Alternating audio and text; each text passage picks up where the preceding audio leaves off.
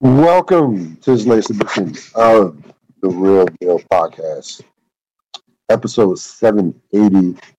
We are, of course, recording this on a Tuesday, July 27th. Hope everybody out there is enjoying the week and their summer. We have a busy program, a lot going on. Um, one of the more busy middle, end of July, you know, programs that we'll do that we have done normally, of course, it's normally a, a you know, dead time in the sports um, in the sports calendar, but because you know, of course, because of the pandemic and things have been pushed back, and of course, we got the Olympics go, Olympics, Olympics, excuse me, Olympics going on. That's created you know a lot to talk about. Um, we begin though with some news out of the Olympics and out of Japan. Uh, Simone Biles has pulled out, well, pulled out the uh, her team competition. Uh, the USA finished uh, behind Russia and got a won a silver medal. Um, she tried to do a move, didn't go, didn't it did not go as well. It's probably something that she's done probably a gazillion times, but was able was not able to land it to at the level uh, that she normally would be. Um, we're talking about somebody who is universally regarded as is probably the greatest gymnast of all time. I mean, she's she's like she has she's on that level. Um, at first, they thought you know it was speculation that it could be that she hurt herself, but we come to find out that this was a issue of this was a mental issue. Um, basically, you know, her not feeling comfortable uh, moving forward. Now, it does not mean that she is completely out the Olympics. She's still there are still a number of individual competitions beginning on Thursday with the all around individual that she can will be able to participate in. Um, we haven't there, there hasn't been any official word on whether or not she will participate in those. She did say, you know, I will see you on Thursday, but that you know that doesn't that has not that's not confirming that she's going to participate in the rest of those um, competitions. Here's what she had to say on her Instagram. It wasn't it wasn't an easy day or my best, but I got through it. I truly do feel like I have the weight of the world on my shoulders at times. I know I brush it off and make it seem like pressure doesn't affect me, but damn, sometimes it's hard. Ha ha. The Olympics is no joke. The Olympics is no joke, but I'm happy my family was able to be with me virtually. They mean the world to me. Um, so I think that what we're seeing, and we saw with Naomi Osaka, who you know got who was defeated uh, in straight sets, um, also in, in, in, straight sets this past uh, uh, a few not a few hours ago in the last you know yesterday and is out the and is out the Olympic tournament. We saw what she what she was struggling with, uh, her anxiety, and and basically took you know basically had that's had taken up to this up to the point the Olympics had taken the summer off. Listen, you've seen athletes deal with themselves, and I you know I applaud Simone Biles. It takes a lot of uh, courage. It takes you know the Olympics. You know the Olympics is a every four years. like, you know, the, I mean, yes, you have your world international competitions and you have your world championships, but this is, you know, this the Olympics is is the, is the absolute pinnacle of uh, is what these guys was what these young ladies and, and gentlemen are, are training for. Is what they put 365 24 7 this is what they are, are, are this is what they're training for and this is what they are here you know put their whole lives towards being in this in this moment. So for someone of Simone Biles' is ilk, someone who is was one of the greatest athletes ever, and she is in that conversation. Like she, what she dominated the sport. You know, Tiger Woods like Serena Williams like when they were at their pinnacles. You know, I Michael Jordan. She's on. She's on that level. Okay, she's that great. So for someone who of that skill set to step away and say, hey, it's not a physical thing. This is a mental thing. And it really says a lot in terms of where you know she's at right now and you know it says to me it speaks to how serious again this this should not be uh, a revelation but this is just the reality of the situation of how just serious mental health is like it is not you know if you don't have your you know if you're not there mentally then you, it's i don't care who you are I don't care how accomplished you are. We're talking. We're talking about one of the most. She is. She does gymnastics um, as well as anybody does anything on this earth. She's that gifted. So for her to step away and say, "Hey, I need some, you know, need a mental health day," and you know, and for there to be even a possibility where she might just, you know, just completely step away from the Olympics, it it, it just tells you the burden that that she is carrying and that she you know she is at the end of the day despite all her physical talents despite the accomplishments despite everything that she's done to get to this point to get to this level a level that few people on the on the face of on this earth have ever gotten to she's still a human being and she's still you know if you don't deal with your mental health your mental health will deal with you and that's what this comes down to. Again, I don't see how you could, how anybody. Again, I've read a couple articles, but I'm sure that I'm sure there's some criticism uh, along the way. I have not been on Twitter, haven't been on any social media, thankfully, today. Uh, up until the point to where I read you that statement from her on her Instagram. But um, you know, you you gotta take time for yourself ultimately. I don't get again. I don't care who you are. I don't. And you have a young lady who, you know, the thing that stood out when she said, and again, I know like gymnast, gymnasts, certain athletes start younger. Like some of these certain athletes start these gymnast gymnasts started age, you know, some of these gymnasts start at age, you know, 10, 8, start competing in competitions in their teens. So when she says that, you know, maybe it's the age, at 24, he's saying it, that that to me, I mean, not only there's a there's not only a physical toll, a, a physical toll, but again, there is the accumulation of a mental toll that has transpired over the course of of her career.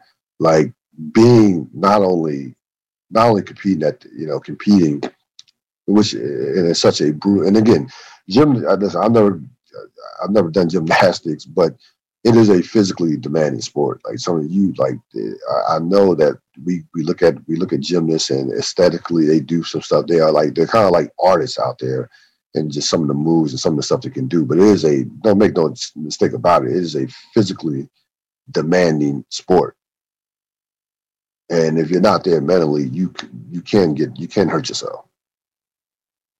And you will, matter of fact, you will hurt yourself if you're not there all the way there mentally.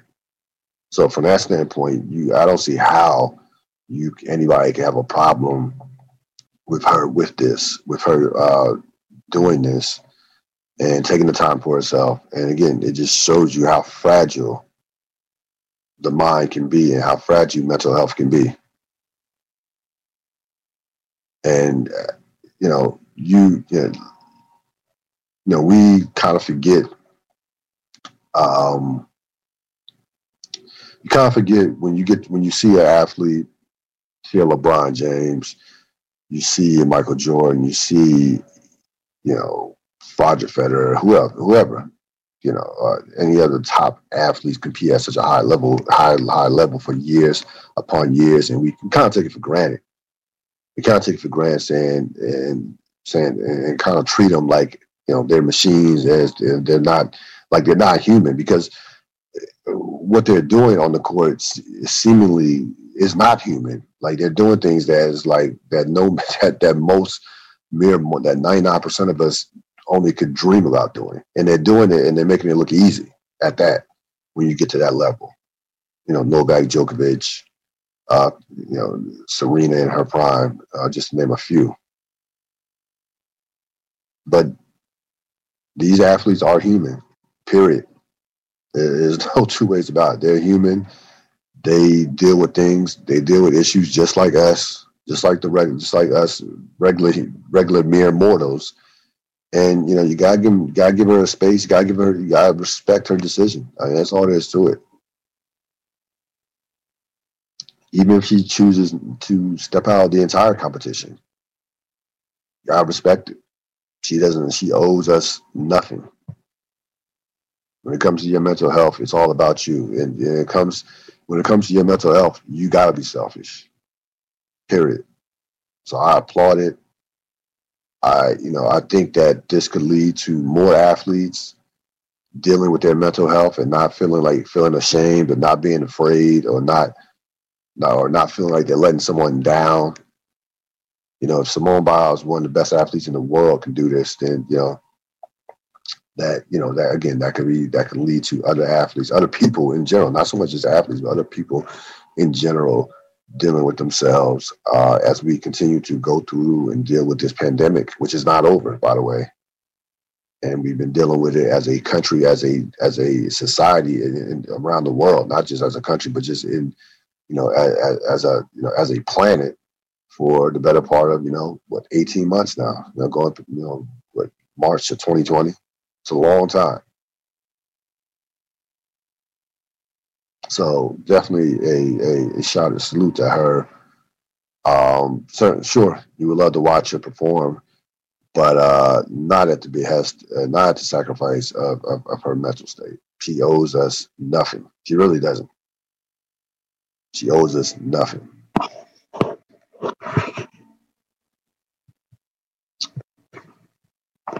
Uh, so college football, of course, college football season a little over a month away, and the you have the future of college football is about to be is about to be shaken up. Uh, Texas and Oklahoma have made moves and made plans to exit the Big 12 after 2025. They are already looking into going into the SEC, which doesn't, which by the way doesn't need that really doesn't need anybody. I mean, the SEC already is the, the preeminent conference in the in the, in the uh, college football in the country. They make, you know, they're right there with the Big Ten as far as revenue uh, with the SEC network, and they we know that on on the field and in terms of recruiting, they are the creme de la creme. So, it, it, I mean, it would absolutely be a rich getting richer uh, type deal if the uh, if Oklahoma and Texas do join um, the SEC, which all indications uh, are pointing to. Here's here's what I'll say about this: if I'm the ACC, right? I'm the ACC, I have to do everything in my power to make sure that this this does not happen. Okay, I, I just cannot let this happen. Um, the ACC last year um, has been struggling financially as in comparisons to the Big T- the SEC and Big Ten when it comes down to revenue. This is despite having the ACC network. Of course, now the ACC has you know they have a situation where you have Notre Dame basically half in, half out. From the ACC, ACC, I'm recruiting one of the two. More than likely, there's probably it probably would be impossible to get both the, to get both Texas and Oklahoma. I'm recruiting one of those schools though. I'm recruiting one of them and saying, hey, you along with Clemson could be the the flag bearer of our conference. You could say, like you like going to the SEC. I like you have to do a sell job and tell explaining them somehow, some way that they going to the SEC, they will be just another team or going to the SEC, you have to discourage that by by some. Again, it, it is a long shot, but you have to take the shot because if the SEC gets both Texas and Oklahoma, what I mean game over, it is absolutely game over if you're another conference. Like it really, it, like it really is outside of Big Ten because the Big Ten still has the television money and still has the prestige to compete with the SEC. But if seriously, it might even be over. It might even be game over for the Big Ten be honest with you. Like some, like some way, somehow. And again, I, I might be doing this if I'm the Big Ten as well, saying, "Hey," and I like we have Ohio State, we have Michigan, we have a big tel, we have a big television contract. You're not that far. Oklahoma, Texas are not that far away from Big Ten schools in terms of proximity.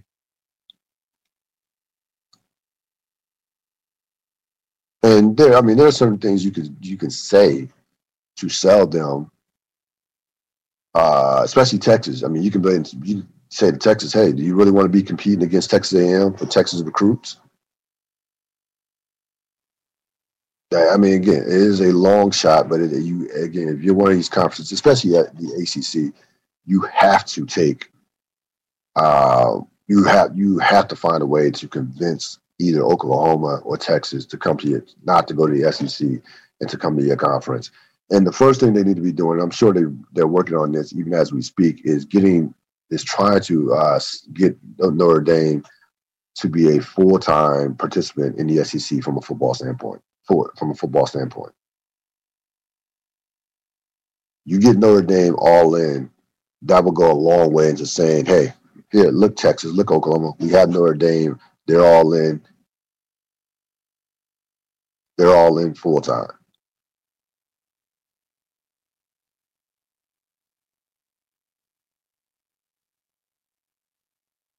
Again, you're not going to be able to compete with the SEC from a financial standpoint uh, right now, even with Notre Dame, you won't be able to compete with them from a financial standpoint. They have too many resources. So they, you know, the, SEC, the ACC is going to have to get creative in terms of their in terms of their recruiting, in terms of their recruitment of of these two, uh, you know, signature schools um, coming out of the Big Twelve. And by the way, speaking of the Big Twelve, the big with these two teams leaving the Big Twelve, the Big Twelve if I'm if I'm if I'm Oklahoma State, I'm West Virginia. I'm already looking at at, at, at getting out. I'm looking at another conference. Like I, I I cannot stay in that conference anymore. I gotta go to a. I got. I'll be looking at the Big Ten. I'll be looking possibly at the Pac-12. I I I would be. I I have to get out. I have to like. There's no there's no Big 12 without Texas and Oklahoma. It's just it like it doesn't exist. A conference doesn't exist without those two teams, period. You're talking about two of the signature programs in college football. Texas has its own network, it has its own television network. That's how big Texas is. So, but to me, I my my eyes will be my focus will be on what the ACC does you cannot allow again you cannot allow the SEC to get to have to get both Oklahoma and Texas. Like you can't. Yeah, like it just would be. Uh, it almost wouldn't be any point to the ACC from a football standpoint if, if they got if those two, if, if, both Oklahoma and Texas went to the uh, the SEC.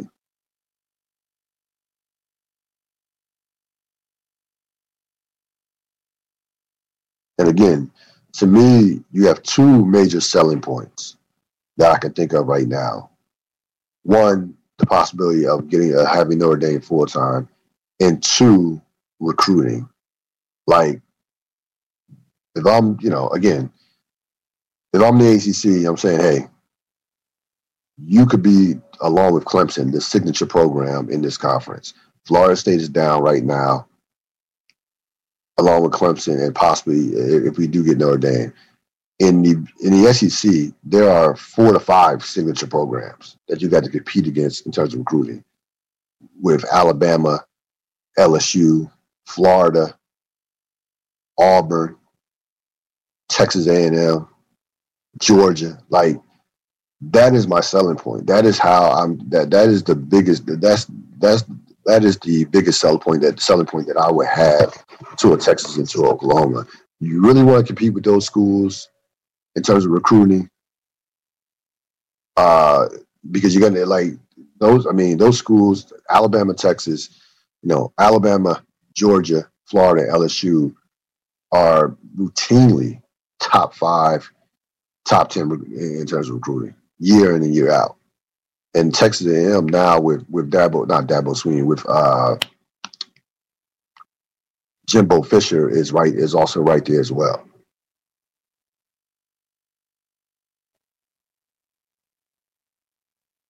And again, I'm pleading to Texas, hey, You don't have to worry about any other Texas school uh, compete against any other Texas school if you come to the ACC versus uh, versus uh, compete, having to compete with Texas A&M, uh, having to compete with Texas A, Texas A&M uh, in the SEC.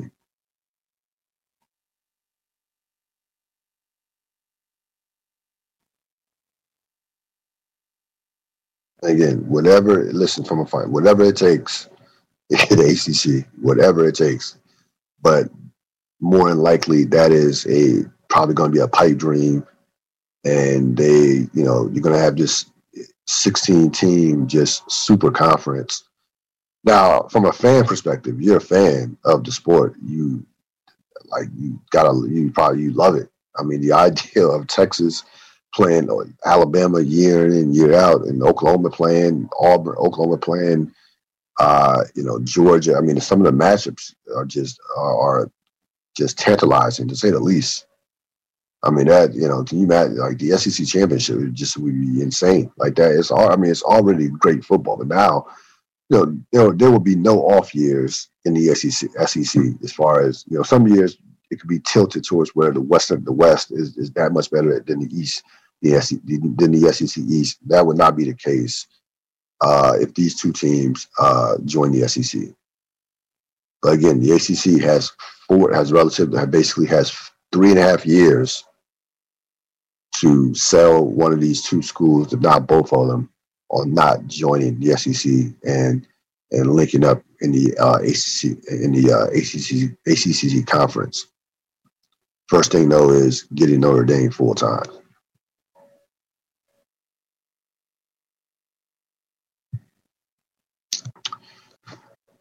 Of course, to no one to anyone's to no one's surprise, so it shouldn't have been any it shouldn't have been a shock to you that USA basketball continued to struggle, uh, losing for the third time in about in a couple of weeks. Of course, they lost two times in the, two exhibition games in Vegas, and they dropped their first Olympic game to France, which is a very good, which has a very good team. I mean, let's be honest. Uh, you know, Fournier lit, know, you know, lit them up. Uh, Rudy Gobert, of course, is on the team. Nic Batum, Nic Batum's on the team. So France has some players but let's let, let's let's be honest. There's no way that the USA, even despite the fact that this, from a talent standpoint, is their worst team since 04, since 04, from a, competing in the Olympics. The last year in, in, the World Championships they had a, in 2019, that team wasn't very good. Uh, you know the Donovan Mitchell team, Khris Middleton team, that that team wasn't very good as well. But in terms of, of Olympic of, of the Olympics, this is without question the worst team that the USA has had from a talent standpoint since 2004. It's not, it's, they're not even as good as that 2014 uh, either. Uh, to be perfectly honest with you. Listen, you have a situation where you have a coach that is frankly getting getting in the way of his talent. Um, that team does not look happy to be in Japan. They don't look they don't look happy. They don't look like they're enjoying playing with each other. Um, just now, there's been a lot of talk about Popovich having too much of, you know, the, trying to run the San Antonio Spurs offense.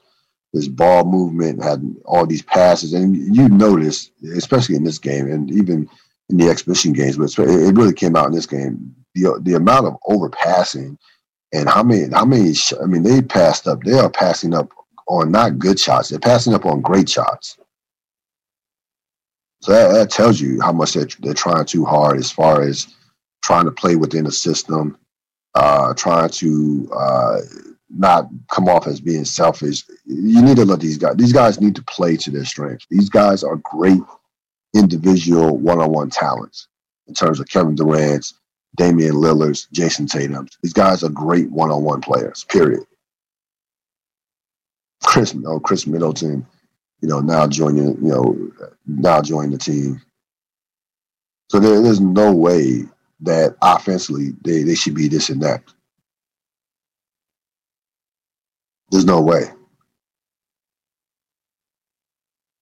And listen, I I don't see it getting any better. Like I'm gonna be honest with you, I don't I don't think this team is winning a gold medal.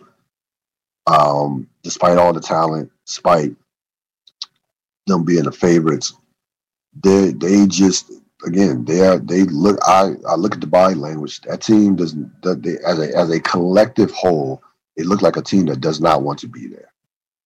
As a collective whole, Kevin Durant is not fifty percent of the player that he was in the playoffs. He's not.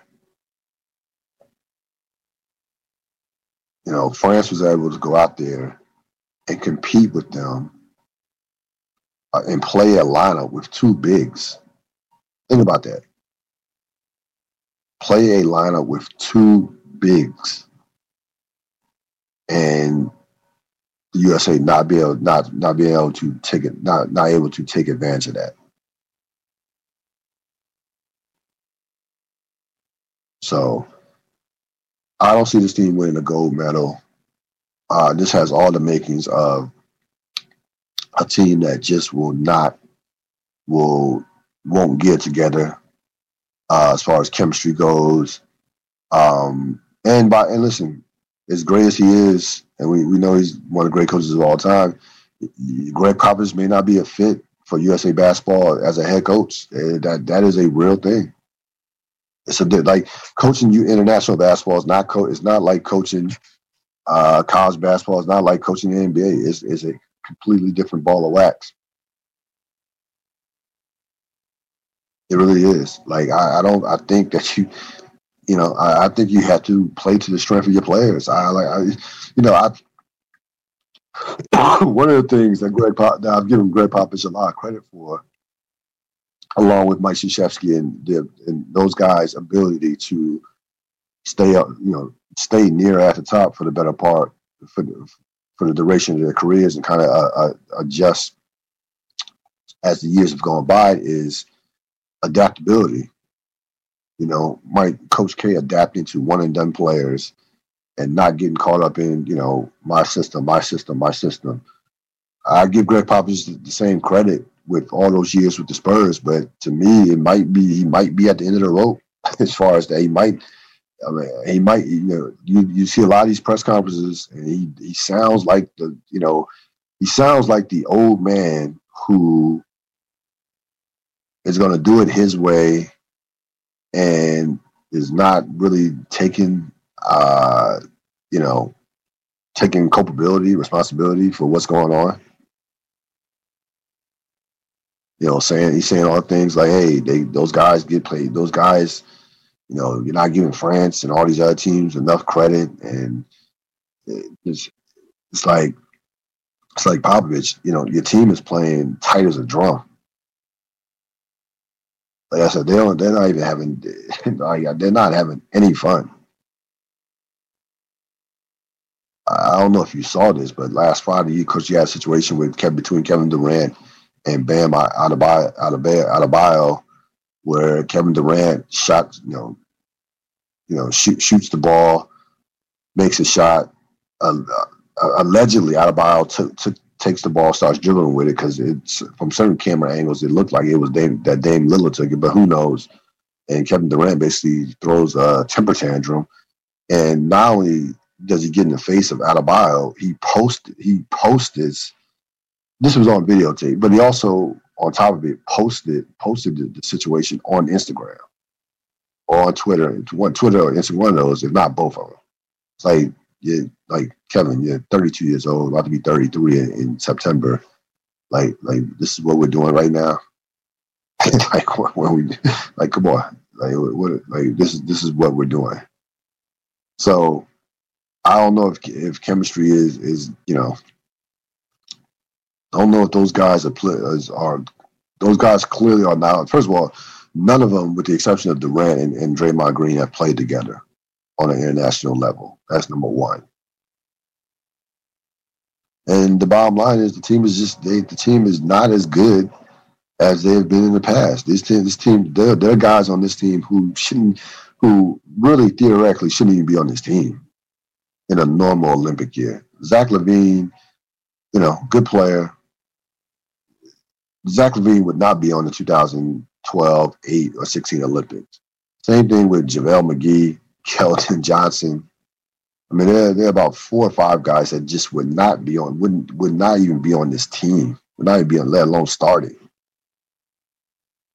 Wouldn't be on this team. Wouldn't wouldn't be on the team. So, I listen. I don't. There's nothing.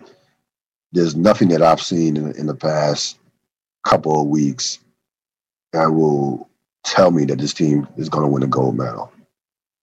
And I don't, I don't think, frankly, there's no great, uh, dominant, great Olympic team. In there's no team in these particular Olympics that is particularly uh, that is that is that good. There's no Ginobili Argentina team.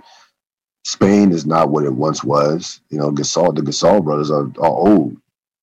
Uh, Argentina is not what it once was. So this, I mean, it's ended up being a. Could, I mean, don't be surprised if Slovenia with Luka, Luka Doncic ends up ends up winning the uh, gold medal. He had 48 points in the opening game on against Argentina. Do not be surprised because that guy, it, it, might be the Luka Olympics.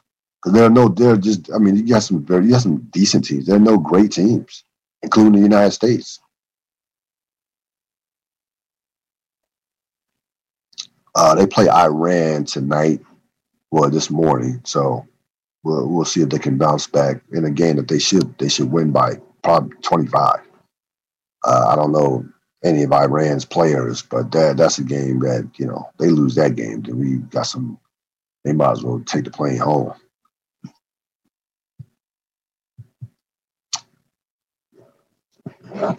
So as training camps have started, um, the two dominating stories um, coming out of the quarterback quarterback is coming out of two of the better quarterbacks in the league, and that's one that's with Aaron Rodgers and Deshaun Watson. Aaron Rodgers apparently nothing's official yet, official, but apparently Aaron Rodgers and Green Bay have come to a compromise that will keep him in a Green Bay uniform for at least 2021. Um, I don't know how much pull or power he's going to have from in terms of personnel decisions, but they've made some compromises. He uh, in terms of his contract, he will be basically free after the 2021 season, and his contract has been has been torn apart, has been ripped up for 2020. So he doesn't have a contract for 2023. The 2022 seems to be an option uh, in terms of just determining in terms of what both sides will want to do after 2021. So what is setting up to be, and he put he, he along with Davante Adams posted you know a, a, a meme last dance picture with you know Scottie Pippen, Michael Jordan on their Instagrams this past Friday. So it's setting up to be a somewhat amicable divorce. Like, hey, let's go out here, try to win a Super Bowl this year, and then go our separate ways after the season, and you know enter, you know, enter the Jordan Love era in terms of Green Bay come 2022. So, with that being said, um, there should be at least anywhere from 15 to 20 teams that should be getting ready and putting themselves in a position to where they can make a run for Aaron Rodgers, including the team that I root for in terms of the Washington football team. You should be thinking about Aaron Rodgers right now for 2021 like you in a real way. If you don't have, if you don't have, if you if, if your team doesn't have Patrick Mahomes, Tom Brady, um, Justin Herbert, um, if the team doesn't have one of those guys on your team, you should be in the, Patrick Mahomes sweepstakes. Excuse me, the, Aaron Rodgers sweepstakes for 2022. That's all there is to it which would be it, which probably is probably seventy five percent of the league. So I, will say that. Um, you know, listen, Green Bay. I don't I like you know both. I'll say this. I think. I think this is the best possible situation for both parties for, for 2021. Um, I don't think that as great as Aaron Rodgers is, had he been moved to a like if he goes to a Denver, he goes to Las Vegas, those teams would not would not have been as good as Green Bay was going to be this year, despite how great a player, of a great a player that he is. And of course, if you're Green Bay, there's no way you can replace Aaron Rodgers. Jordan Love is not ready to play right now. Period. If Jordan Love was ready to play, then Aaron Rodgers probably would be probably would have been traded. Or excuse me, more than likely would have been traded. So for the short term, for the one year, this to me is is the best possible situation um, for both parties. Now, there'll be speculation all season long on where Aaron Rodgers will end up uh, in 2022. But for the most part, they'll both, you know, both Aaron Rodgers and and Green Bay can zero in on trying to win a Super Bowl in 2021.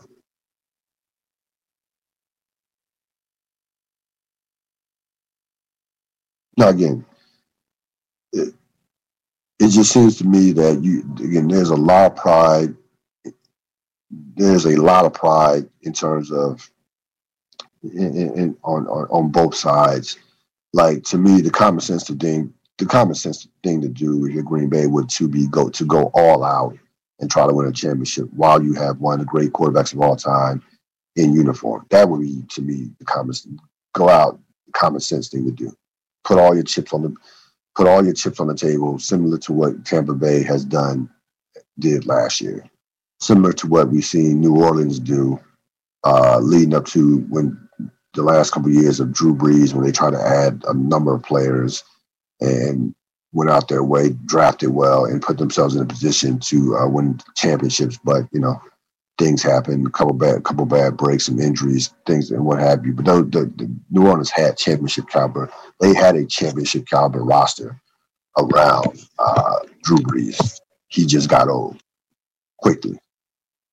Um, so yeah, Green. You know, Green. We know Green Bay has mishandled this. At the same time, you know, if you're at the same time, I think Aaron Rodgers somewhat gets bailed out by not being because he wasn't going to sit out the season. That's, first of all, that wasn't going to happen. And if he does get traded again, that team was not going to be as good as what Green Bay will, will be coming into next year. Green Bay comes into next year as the clear favorite in that division and one of the three or four, one of the four or five teams, three or four teams that can actually that can get to and win a Super Bowl. Period. That goes without saying. So I think this will be his last year in Green Bay. Um, yeah, I, I could. I wouldn't listen. I wouldn't be surprised even if they won a Super Bowl that it was his last year. That's how bad I think it's it's gotten uh, in that building. Um, there's no trust factor on either side, and especially from Rodgers' side. Like Rodgers you know, Rodgers really wants out of there. But Rodgers, listen, he is as stubborn as he is. He's he's not he's he's no dummy. He's not going to sit out the season, uh, and he's not going to waste a chance a, a chance to win a second Super Bowl. So he is a pragmatist from that standpoint. As far as Deshaun Watson goes, um, there have been some talks, and it was reported by Howard Eskin, the Eagles sideline reporter, that he believes that there's a 90% chance that Deshaun Watson will, if he does get traded, will be traded to the Philadelphia Eagles. They have the cap, they have the draft capital in order to make that move, and so does you know, so does, of course, so does the Miami Dolphins. Uh, of course, teams are waiting, trying to wait out to see how this case is going to will go with Watson. I'll, I'll say this I I probably, if gun to my head, would probably would, would, would, probably pull the trigger in terms of making a move on Watson because I don't think that I don't think that this the case against him is very strong. To be honest, from the outside looking in, I just don't. I, I think they'll he more likely it will be a settlement, and I think I and I, I I would take a chance on trading for Watson. If I were the Eagles or if I were in uh, another, another team in, in dire straits in need of a, of a, quarterback. I wouldn't mind if, if Washington football, if the Washington football team took a shot, uh, took a you know, made traded for. To be honest, to be perfectly honest with you, it doesn't seem like to me that the case that the case against him is strong enough to strong enough to a point to where he forget about he's not going to jail, but even for him to be suspended and uh, suspended for the season or suspended or miss a ton of games, don't be surprised if Watson suits up for Week One for somebody. I expect him. To, I do expect him to be traded. Houston has made it clear that they. I think Houston is going to trade him, but uh, you know, there's you know, there's of course, you know, there's of course there are of course teams. A lot of talk that teams will be reluctant considering the situation, considering his case, the case against him. I don't think I, don't think so. I think teams are. I think you have a. I think you will have a number of teams go after Deshaun Watson that will be after Deshaun Watson.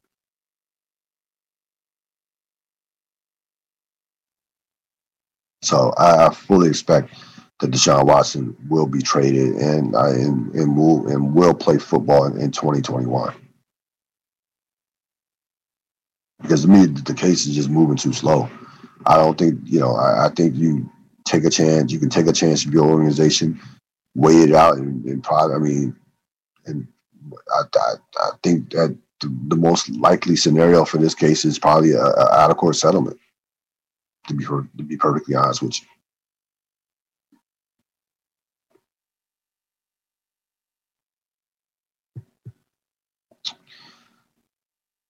Uh, here's my. I kind of kind of want to put a bow on the NBA season. Didn't uh, didn't do, didn't do a program. Didn't do it. Uh, didn't get a chance to do that in terms of uh, in terms of a podcast. So this is my official season-ending top five players. I have Giannis at one, Kevin Durant two, LeBron James three, Stephen Curry four, Luka Doncic five. Now Luka being five, no question to me.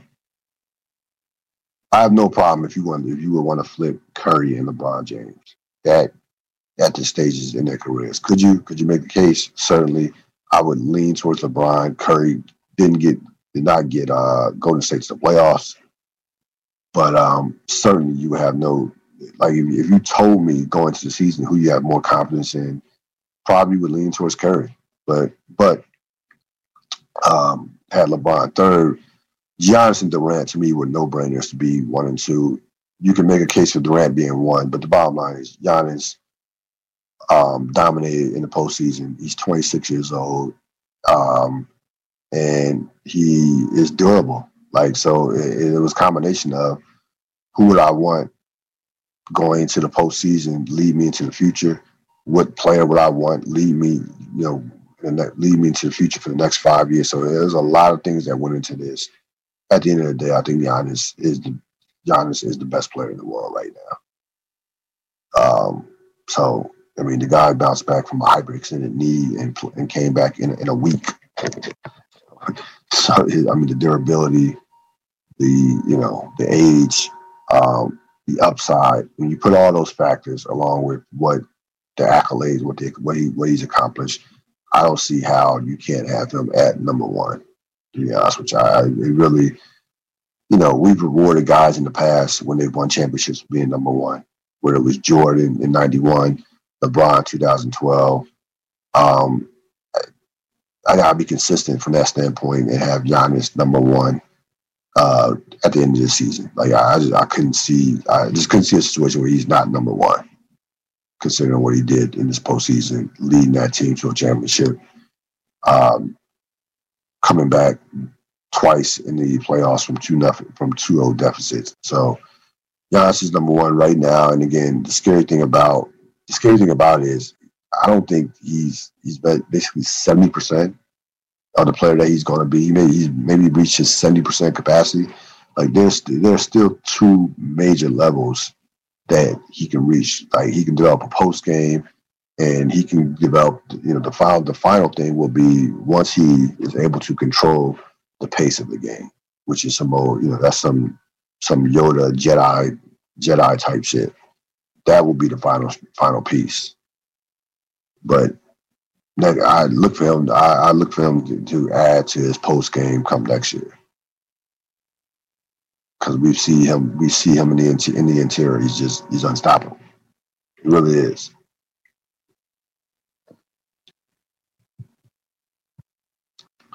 All right, NBA draft is coming up Thursday. Uh, so you had a trade that's not official, but that is being finalized. Memphis getting Eric Bledsoe, Steven Adams, two first round picks, including this year's 10th pick. Uh, and New Orleans getting Jonas Valanciunas along with the 17th pick. Um, I, I, think this is a great move for New Orleans. New Orleans is, is looking to really, this is a big year for New Orleans because they've got to convince uh, Zion Williamson that this is a place that he can win, where he can win. Uh, is one of the reasons why Stan Van Gundy was fired after only one year. They have to they have to make the playoffs this year, and they have to make the playoffs. They don't make the playoffs this year. There's I I could see Zion not even like I wouldn't be surprised if Zion didn't even sign the the uh, extension, the um, the, the uh, max extension that, that players normally of his ilk get. You know, come out after a year. You know, when they become you know year after year three. So this is a big time year for that franchise um, to show Zion that he can win at a high level at that at that place in uh, in in New Orleans. And the first major, the first step would be, of course, making the playoffs. Get Zion in the playoffs, even if they got knocked out the first round uh, just get him get him a taste of the playoffs. And I, I think, listen, Valentin Valanciunas had a great year this year with Memphis. He's a physical center with skill. Um, was like 17 and 12, shot close to 60% from the field, even was decent, even was like 35% from the three point line. So he's a skilled guy who, again, to me, is a major offensive upgrade over uh, Steven Adams. And also, you get rid of the Eric Bledsoe, Steven Adams contract those two contracts, which, which were not good contracts, to say the least. Uh, from a Memphis standpoint, um, those contracts after this year, both Bledsoe and Steven Adams will be tradable contracts. Will be tradable. Will, will be tradable. So from that standpoint, um, you know, from that from that standpoint, I, I guess you can you will have some financial flexibility after uh, this season. The main thing for Memphis is development, of course, of their young players. Um, they are not a draw for free agents. They are all about drafting and development. They need Ja Morant and they need Jaren Jackson Jr. to take a, to take a step up, uh, level to take a step up in terms of the levels of their particular play. So their their their improvement is going to come from mainly within, um, and also again drafting and developing um, getting um, getting the tenth pick. Uh, again, this is this is a very good draft. Even you know, it's, it's you know it's perceived to be a four player draft, but you could get. I mean, who you a tenth pick is a lottery pick. You can get a good player at number ten, even in in this draft. And the way they the way that they uh, developed talent and drafted over the past couple years, you know, who knows? I mean, maybe they can maybe they can hit the jackpot and get a get a guy that can you know that can grow that can grow with uh, Ja Morant and, and Jaren Jackson Jr. That's if Jaren Jackson Jr. is on the team. Um, there have been some rumor rumors of of, of, of him being possible of trade talk with him. So we'll we'll see what happens with that. But to me, the big thing about the big piece of this trade is New Orleans getting closer to uh, improving their team and helping them, you know, increasing the chances that Zion will be there for the uh, foreseeable future. So we'll see what happens with that. That's going to wrap it up for this latest edition of the Ril Dil Podcast. I will see you later on in the week. We'll do some NBA draft stuff. Uh, hopefully, the USA basketball, men's basketball will have won a game by the time we next time we talk, and certainly much, much more. Have a great rest of your evening. This podcast, this podcast will be up sometime Wednesday morning. I'm out.